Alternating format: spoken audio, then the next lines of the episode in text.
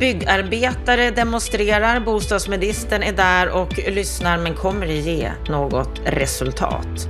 Ja, det är många som inte har någon bostad. Hemlösheten är dock mindre nu än 2017 enligt Socialstyrelsens nya rapport Statsmissionen. De är kritiska. Och när det gäller andrahandsmarknaden så har Kasa släppt en ny rapport. Ja, hur är det egentligen med andrahandsmarknaden och vad behöver göras? Kommer den nya utredningen att ge något resultat? Och när det gäller hyresförhandlingarna, ja då är det lite konstigt att Hyresmarknadskommittén landar på 5,5% hela tiden. Tar de egentligen hänsyn till trepartsmodellen? Ja, det här är några av de saker som vi pratar om i veckans Aktuellt den här veckan, det senaste som det har snackats och skrivits om under veckan. Varmt välkommen till ett nytt avsnitt av Bokolpodden. Du kommer strax att få höra Viktor Mandel ge sina kommentarer på veckans nyheter. Själv heter jag Anna Bellman.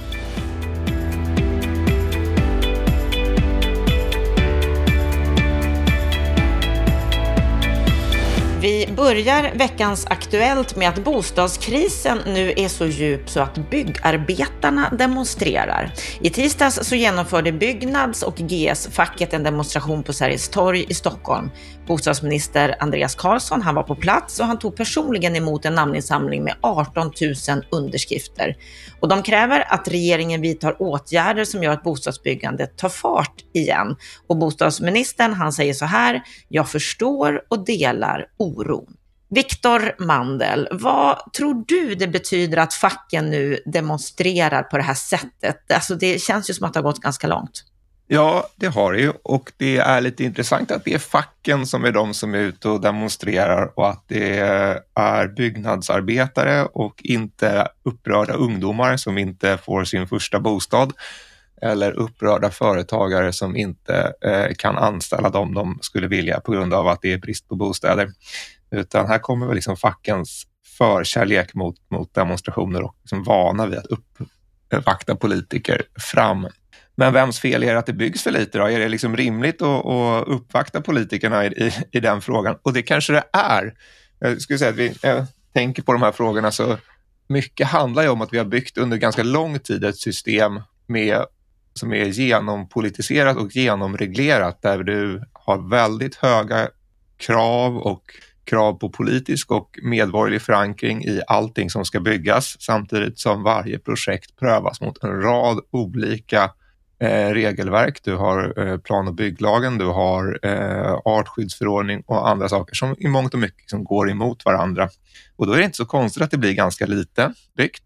Och när vi dessutom har och det driver upp kostnaderna och sen så måste det finansieras och då har vi vant oss med att vi har haft ökande bostadspriser och fallande räntor och då har vi liksom kunnat överbrygga en del av de här problemen.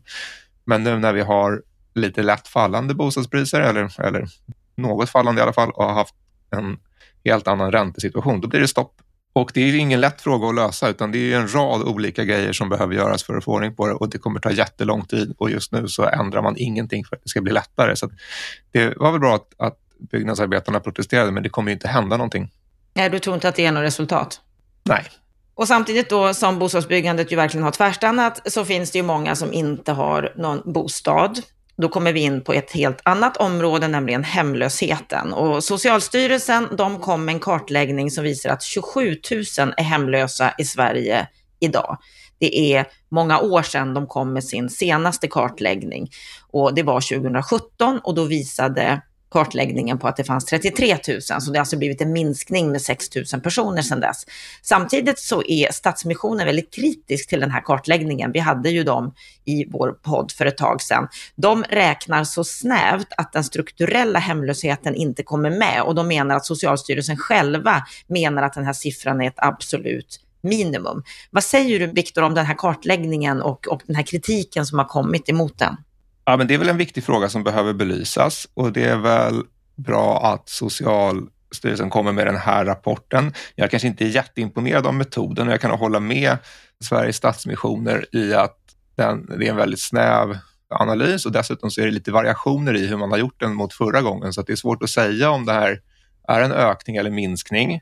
Däremot så tycker jag att att de årliga rapporterna som kommer från statsmissionerna som tittar på hemlöshet är bra, ger en bra bild av hur det ser ut längst ner på bostadsmarknaden, eller man säger, de som har det allra svårast av olika skäl.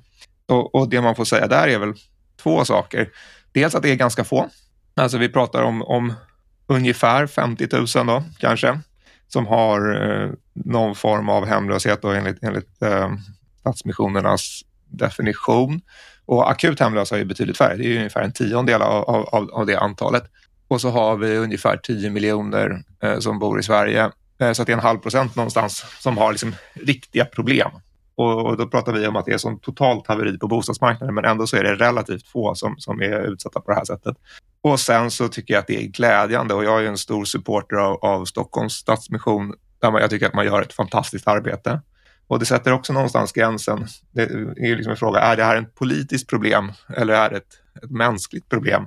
Och det här tycker jag är en fin del av samhället där frivilliga organisationer och civilsamhället tar ett stort ansvar. Och jag tycker också att fastighetsbolag har ett väldigt stort ansvar i den här frågan. Både med att medverka till olika bostadslösningar för de som står långt från marknaden, men också för att vara liksom långsiktiga och stabila partners till statsmissionerna. Och om man tittar då på det som görs från politiskt och från branschens håll mot hemlöshet idag och från frivilliga organisationer också, vad tror du kan göras ännu bättre? Ja, jag tror att skulle vi ha lite mer rotation på hyresbostadsmarknaden, för det är hyresbostäder som är liksom lösningen, tror jag, för den här gruppen. Skulle vi ha lite större rotation och omflyttning även i de stora städerna, och sen så skulle vi para det med en generös uthyrningspolicy hos fastighetsbolagen och ett stort stöd. För det handlar inte bara om att ge ett tak över huvudet, utan det handlar om att hjälpa människor att få en bra boendemiljö. Och det är mycket mer. Det handlar om hur man ska interagera, hjälpa människor och hur man ska interagera med grannar. Hur ska jag göra i tvättstugan och vad händer om jag har glömt nycklarna? Hur ska jag då ta mig in i lägenheten och sånt? Och där tycker jag att liksom ett fortsatt och utökat samarbete bland fastighetsbolag och kommun och stadsmissioner då, till exempel, är det som kommer hjälpa. Men det behöver också vara lite mer rotation och tillgänglighet på lägenheter, så att det inte blir så inlåst läge som idag. Och vill du lyssna mer på vad statsmissionerna tycker om det här, så lyssna gärna på vårt avsnitt med Carolina Skog som vi släppte för ett par veckor sedan. Vi ska gå vidare till en ny rapport som Kasa har släppt om andrahandsmarknaden. Vem fan vill bo ett år i taget, heter den. Över 100 000 personer i Stockholms län är inneboende och drygt 64 000 hyr i andra hand. 5 000 par bor i andra hand i Sverige enligt den här rapporten.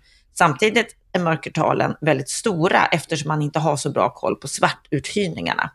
Enligt den här rapporten så vill 50% av andrahandshyresgästerna i undersökningen egentligen hyra sin lägenhet längre än vad det står i deras kontrakt.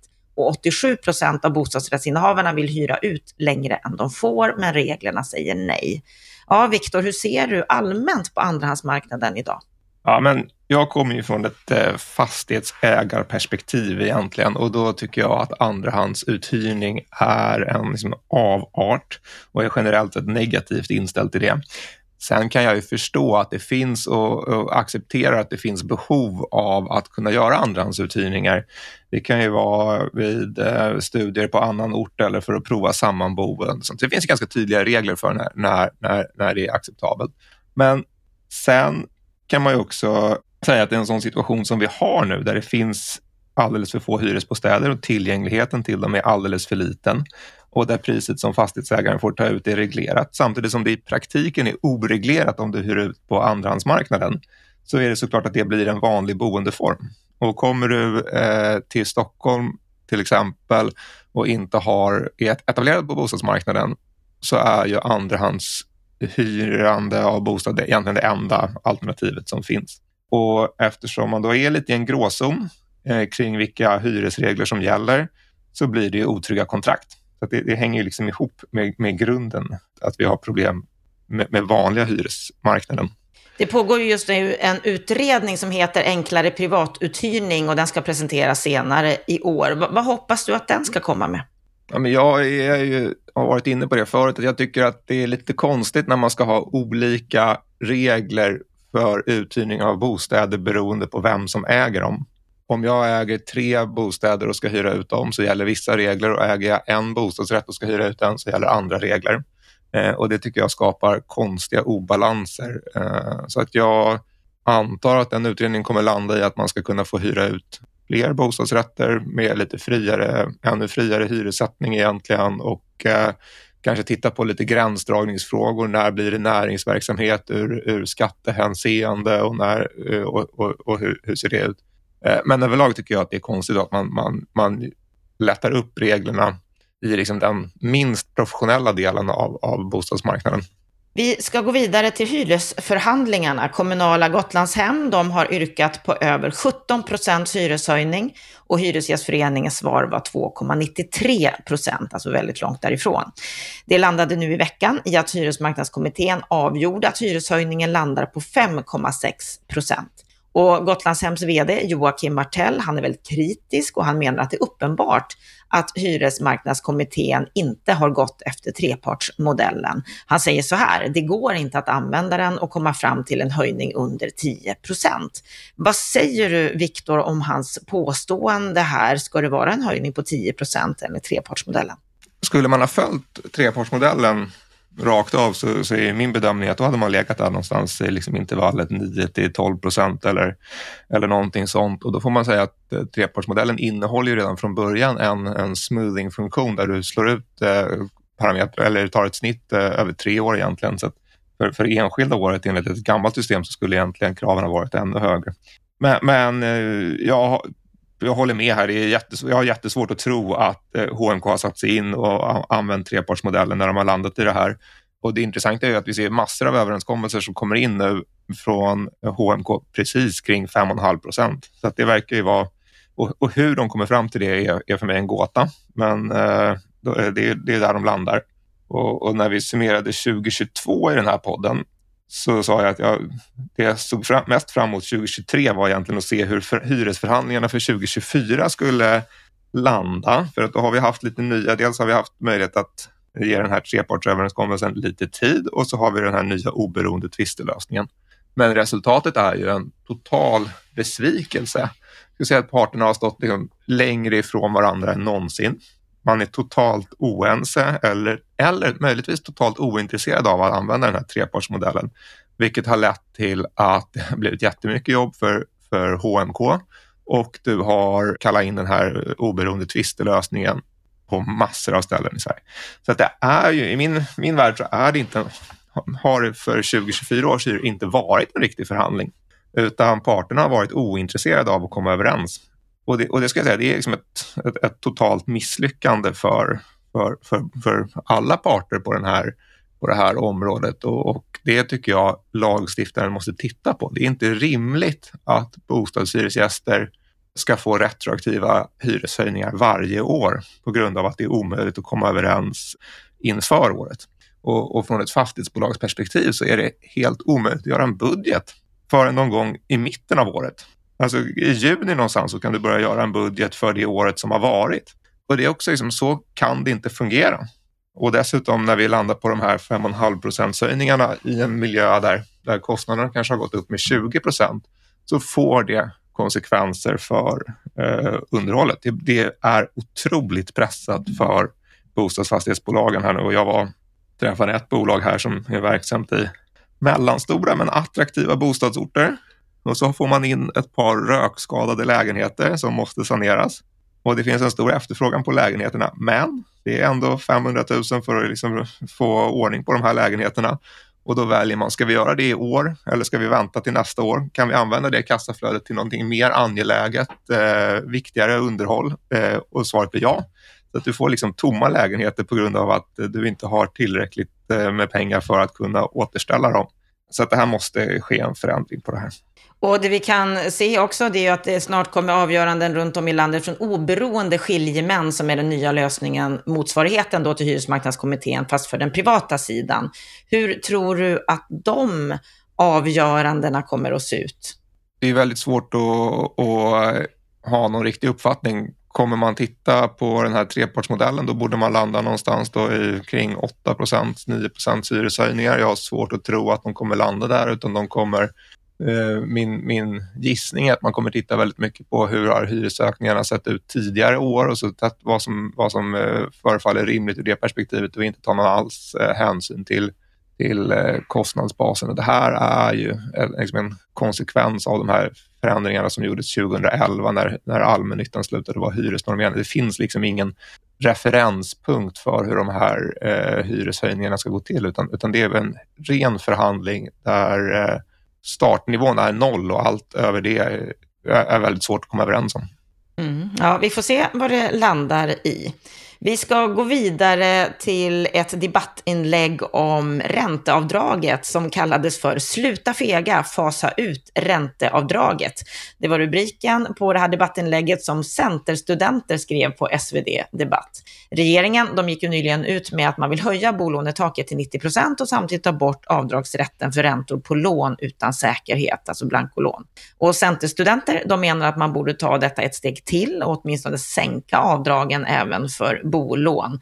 Idag kan man dra 30% och de vill sänka till 20%. Och de menar att ränteavdragen har trissat upp priserna på bostäder, lett till mer byggande av ägt på bekostnad av hyrt och att politikerna undviker den här frågan för att inte reta upp den breda medelklassen. Viktor, hur ser du på det här? Jag tycker ju att skattesystem ska vara enkelt, förutsägbart och neutralt. Det är de viktiga ledord. Och därför är jag en ovän av alla de här speciallösningarna. Så att har du skatt på kapitalinkomster då, till exempel kapitalvinster när ett hus har gått upp i värde och du säljer det, eller att du har ränteintäkter, så är det också rimligt att du får ha en avdragsrätt för kapitalkostnader då, eller kapitalförluster. Och då blir det helt logiskt att du kan dra av för räntekostnader, och har du ränteintäkter så får du skatta för dem. Och här tycker jag att det är lite märkligt när man ger sig in och börjar sätta olika regler, dels beroende på vilken säkerhet som används. Det är väl bilar, båtar och fastigheter som ska du ha avdragsrätt för, men har du andra säkerheter så ska du inte ha någon avdragsrätt. Och dessutom så tittar man lite på vad pengarna ska användas till, för att om du tar ett ej säkerställt lån men ska använda pengarna för förbättringar av din fastighet eller din bostad, då ska du också ha avdragsrätt. Men det här är ju ett nytt sätt, tycker jag, att använda skattesystemet, där man gör väldigt stora skillnader på hur samma pengar används och hur de ska, vilken skatt det ska bli för det. Men jag läste en sån här krönika av Stina Oskarsson här i Svenska Dagbladet för ett tag sedan, och hon tyckte att trots att hon tycker mycket om att betala skatt, säger hon, så tyckte hon att det var orimligt att betala skatt på inkomster som hon hade för avsikt att skänka till Clowner utan gränser.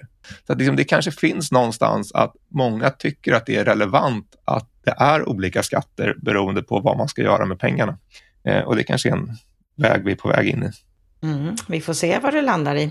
Vi ska gå vidare till ett förslag från Socialdemokraterna som vill att den statliga bolånebanken SBAB ska bli en bredare bank, mer åt fullservicehållet, just för att konkurrensen på bankmarknaden ska stärkas. Socialdemokraterna vill också att avkastningskravet för banken ska sänkas från dagens 10%, något som även Lennart Weiss skrev i sin ledare här på bostadspolitik.se förra veckan. Ja, Viktor, hur ser du på att använda SBAB på det här sättet som mer en fullservicebank? Ja, men det tror jag är en rimlig utveckling. Jag tycker att det är SBAB är ju en bra... Ja, det är bra att det finns en bank till i Sverige, och det vore rimligt om de kunde erbjuda en bredare palett av tjänster. Jag tycker att konkurrensen bland svenska banker är låg. Man säger att det är ett antal olika banker, men i praktiken så är det ju inte så att alla banker är verksamma på alla områden, utan de har sina specialistområden. Så att jag tycker när vi som fastighetsbolag är ute och ska titta på finansiering, så är det ju ganska få vi i praktiken har att välja på, och konkurrensen är väldigt begränsad. Så där tycker jag att SBAB fyller en funktion, och jag tror att många också på privatsidan drar sig för att byta till en bank som inte är en fullservicebank. Att du bara har dina lån i en bank och har andra tjänster någon annanstans. Så jag tycker att det vore rimligt att SBAB får göra det. Sen så tycker jag ju inte att det är en särskilt bra idé att det ska vara andra avkastningskrav på grund av att staten är ägare. Den där tycker jag att det är viktigt att det finns. Det går att utläsa avkastningskraven på en bank genom att titta på aktiekursen i relation till förväntningarna på vinst. Och det bör över tid vara precis samma krav på SBAB som på SEB eller Nordea. Sen så kan man ju då, om man är en statlig ägare, till skillnad från liksom en noterad bank, ha lite annan affärsidé. Och du kan jobba kanske lite mer långsiktigt där du inte behöver bry dig så mycket om liksom 2-årscykler, utan du kan dra ut lite längre linjer. Och det tror jag skulle vara viktigt, för jag tycker att vi ser en sårbarhet i att alla bankerna finansierar sig på samma sätt och därmed agerar väldigt likt när det tajtar till sig lite på den internationella finansmarknaden. Och där vore det väl också bra om det var någon som sa att vi behöver inte leverera 10% i år och nästa år, men vi tror att vi kommer ta igen det över tid. Så på så sätt så tror jag att det finns en stor roll att fylla. Vi ska avsluta veckans Aktuellt med en Göteborgs nyhet. Det är nämligen Serneke Bostad som just nu har ett tillfälligt erbjudande. Om du köper en lägenhet i Karlatornet senast sista mars så kommer du kunna sälja den upp till 48 månader efter inflytt utan att göra förlust. Serneke lovar alltså att köpa tillbaka lägenheten om du inte får den såld till minst inköpspris. Och Ola Serneke, han säger så här till FastighetsSverige: vi är så säkra på att våra lägenheter är en bra affär för de som köper, så vi vill även visa det genom en garanti. Ja, vad säger du om det här initiativet, Viktor? Blir du sugen? Ja, precis. Han är säker på att det är en bra affär. Det är bara köparna som inte är helt övertygade ändå. Det är ju väldigt tufft att sälja bostadsrätter var man än är, och framförallt nyproduktion då, i landet, och det finns ju många hus med väldigt låg försäljningsgrad, så att det är väl helt rätt att prova lite olika knep för att få snurr på det där, och det här skapar ju lite säkerhet kring hur det blir över tid, för det är ju ett ganska speciellt hus, så att det är ju inte alldeles lätt att veta vad liksom det långsiktiga marknadspriset och hur det förhåller sig till andra jämförbara objekt, på samma sätt som om du är mer traditionella hus. Sen får man väl kanske titta lite på vem det är som de facto ställer ut den här köpoptionen och bedöma kreditrisken innan man känner att det är en helt trygg affär. Jag är ju en stark förespråkare av att man inte ska hålla på och spekulera finansiellt kopplat till sitt boende, utan att man ska bo på ett sätt som man gillar och som man klarar av att betala för, även om underhållskostnaderna eller räntorna blir höga eller om huset faller i värde, så ska inte det skapa någon oro, för att boendet är viktigare än så. Så att jag väljer att passa på den här möjligheten då, även om det kanske är potentiellt säkra pengar, men min ovilja att spekulera i boende gör att jag håller mig borta ändå. Och kanske att du inte heller vill bo i Göteborg kan ju vara en bidragande orsak. Men för de som vill det så kan det ju vara... Det vet man aldrig. För de som vill det så kan det ju vara en möjlighet. Ja, vi får se om det här initiativet faller väl ut. Stort tack, Viktor, för kommentarerna i veckans Aktuellt. Stort tack till dig som lyssnar på oss när det gäller bostads- och fastighetspolitik. På måndag, då är vi tillbaka igen, och då ska vi få lyssna på en ny rapport om arbetslivskriminalitet. Nej, det är inte kört, men det är en lång resa att göra. Vad säger du, Hans? Går det att komma till rätta med det här? Ja, alltså det kräver också att man arbetar på EU-nivå med detta. Därför att vad vi har gjort är att EU har mycket fördömligt skapat en gemensam arbetsmarknad i hela Europa. Det fungerar egentligen bra, men det som inte fungerar, det som inte följt med, det är uppbörden av skatter och sociala avgifter. Ja, där hörde du Hans Jeppsson och Jessica Lövström, som du kommer att få träffa i ett längre samtal om arbetslivskriminalitet och framförallt vad vi ska göra åt det på måndag. Fram till dess så önskar jag dig en riktigt trevlig helg.